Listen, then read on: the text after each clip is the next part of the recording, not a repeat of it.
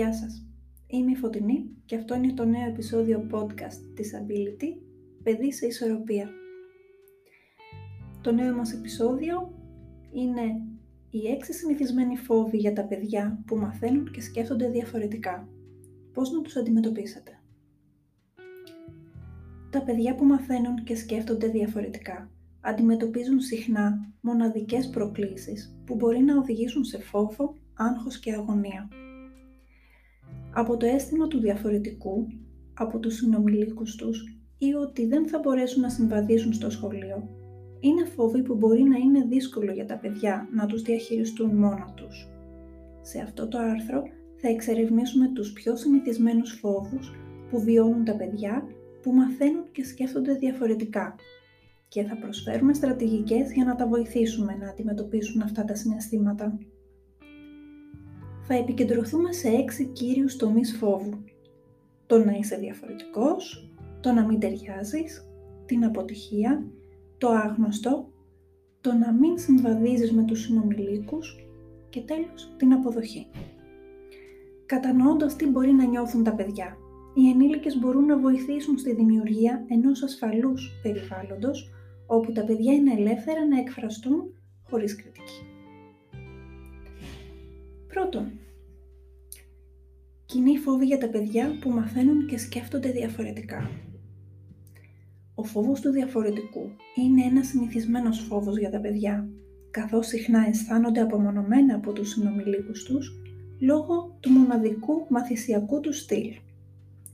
Αυτός ο φόβος μπορεί να εκδηλωθεί με πολλούς τρόπους από το να νιώθουν αμηχανία ή ντροπή για τις διαφορές τους, να προσπαθούν να ενταχθούν στα φυσιολογικά παιδιά, μέχρι να νιώθουν παρήσακτοι. Ο φόβος της μη προσαρμογής είναι ένας άλλος κοινός φόβος. Αυτός ο φόβος μπορεί να προέρχεται από τις αμφιβολίες ενός παιδιού για την ικανότητά του να συμβαδίζει με τα φυσιολογικά μέσα σε εισαγωγικά παιδιά ή από εμπειρίες διαφορετικής μεταχείρισης λόγω ακριβώς της διαφορετικότητάς του.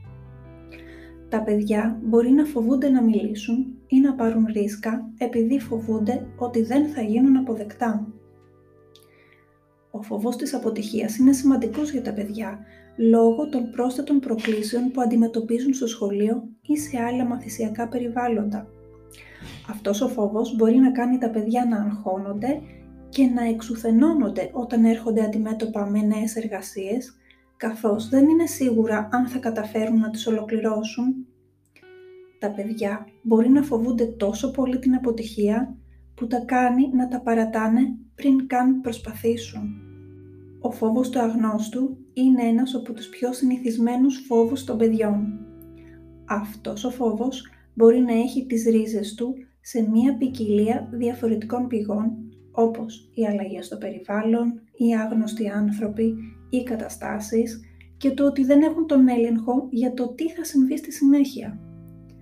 Μπορεί επίσης να οφείλεται στην έλλειψη κατανόησης σχετικά με τις μελλοντικές προσδοκίες και τα αποτελέσματα.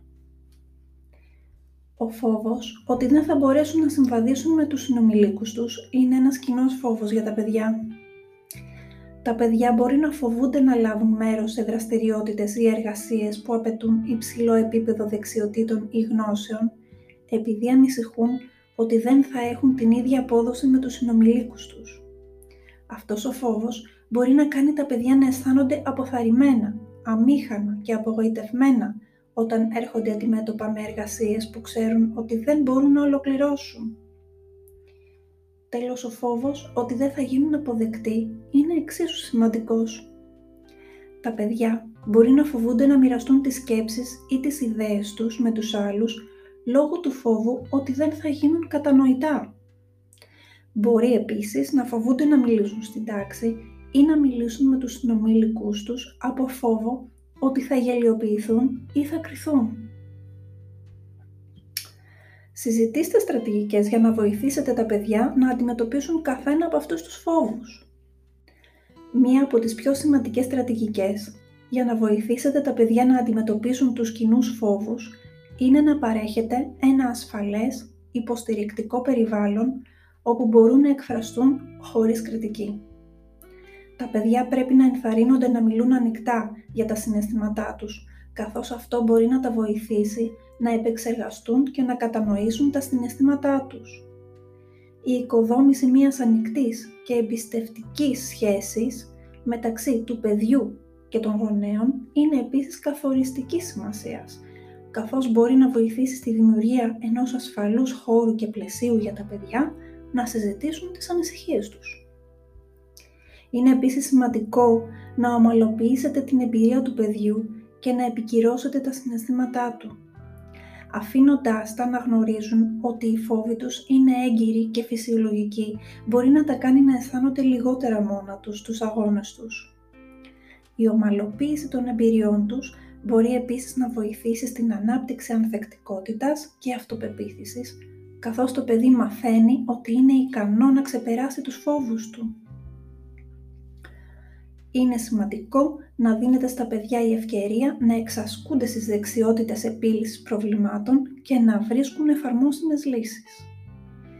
Η συνεργασία με έναν θεραπευτή ή άλλον επαγγελματία ψυχικής υγείας μπορεί να βοηθήσει τα παιδιά να αποκτήσουν προοπτική και να αναπτύξουν στρατηγικές για τη διαχείριση του φόβου τους. Δραστηριότητες παιχνιδιού ρόλων σε ένα ασφαλές περιβάλλον μπορούν επίσης να βοηθήσουν τα παιδιά να μάθουν πώς να αντιμετωπίζουν τους φόβους τους και να ανταποκρίνονται με θετικούς τρόπους.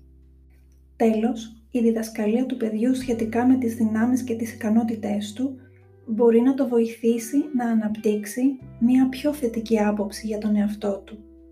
Αυτό μπορεί να γίνει μέσω δραστηριοτήτων όπως ο εντοπισμός των τομέων υπεροχής του παιδιού, η ανάδειξη επιτυχιών από το παρελθόν και η παροχή επιβράβευσης. Αναγνωρίζοντας τις δυνάμεις και τις ικανότητές τους, τα παιδιά μπορούν να αποκτήσουν την αυτοπεποίθηση και την ανθεκτικότητα να αντιμετωπίσουν τους φόβους τους. Πώς οι ενήλικες μπορούν να δημιουργήσουν ένα ασφαλές περιβάλλον όπου τα παιδιά θα αισθάνονται άνετα να εκφράζονται χωρίς κριτική. Οι γονείς και οι φροντιστές μπορούν να λειτουργήσουν προληπτικά στη δημιουργία ενός τέτοιου περιβάλλοντος, χρησιμοποιώντας θετική γλώσσα όταν μιλούν στο παιδί και προωθώντας την ανοιχτή επικοινωνία. Το πρώτο βήμα προς τη δημιουργία ενός ασφαλούς χώρου για ένα παιδί είναι η εδραίωση της εμπιστοσύνης. Αυτό μπορεί να γίνει περνώντας ποιοτικό χρόνο μαζί του, ακούγοντας τις ανησυχίες του και επικυρώνοντας τα συναισθήματά του. Οι ενήλικες μπορούν επίσης να δημιουργήσουν ένα ασφαλές περιβάλλον μέσα από δραστηριότητες όπως η ανάγνωση παραμυθιών πριν τον ύπνο, η κατασκευή έργων τέχνης μαζί, τα επιτραπέζια παιχνίδια ή η ενασχόληση με οποιαδήποτε άλλη δραστηριότητα που απολαμβάνει το παιδί. Οι ενήλικες θα πρέπει να προσέχουν να μην κρίνουν τις σκέψεις και τις ιδέες του παιδιού, αλλά αντίθετα να προσπαθούν να παρέχουν ένα χώρο χωρίς κριτική διάθεση στο παιδί για να εκφραστεί. Αυτό θα μπορούσε να περιλαμβάνει ερωτήσεις ανοιχτού τύπου και υπομονή, καθώς το παιδί βρίσκει τα λόγια του. Είναι επίσης σημαντικό να διατηρείτε σταθερά όρια, ώστε το παιδί να γνωρίζει ποια συμπεριφορά αναμένεται από αυτό. Εξηγήστε πώς οι δραστηριότητες παιχνιδιού ρόλων μπορούν να βοηθήσουν τα παιδιά να αντιμετωπίσουν τους κοινούς φόβους. Για περισσότερες πληροφορίες σχετικά με τη βοήθεια των παιδιών να αντιμετωπίσουν τους κοινούς φόβους, οι γονείς και οι φροντιστές μπορούν να αναζητήσουν πρόσθετες πηγές από επαγγελματίες ψυχικής υγείας, ομάδες υποστήριξης ή διαδικτυακές υπηρεσίες όπως η σελίδα της Ability. Με την καλύτερη κατανόηση αυτών των φόβων και την παροχή του σωστού επίπεδου υποστήριξης, τα παιδιά που μαθαίνουν και σκέφτονται διαφορετικά μπορούν να ευδοκιμήσουν στην καθημερινή τους ζωή. Σας ευχαριστώ πολύ. Ραντεβού στο επόμενο επεισόδιο.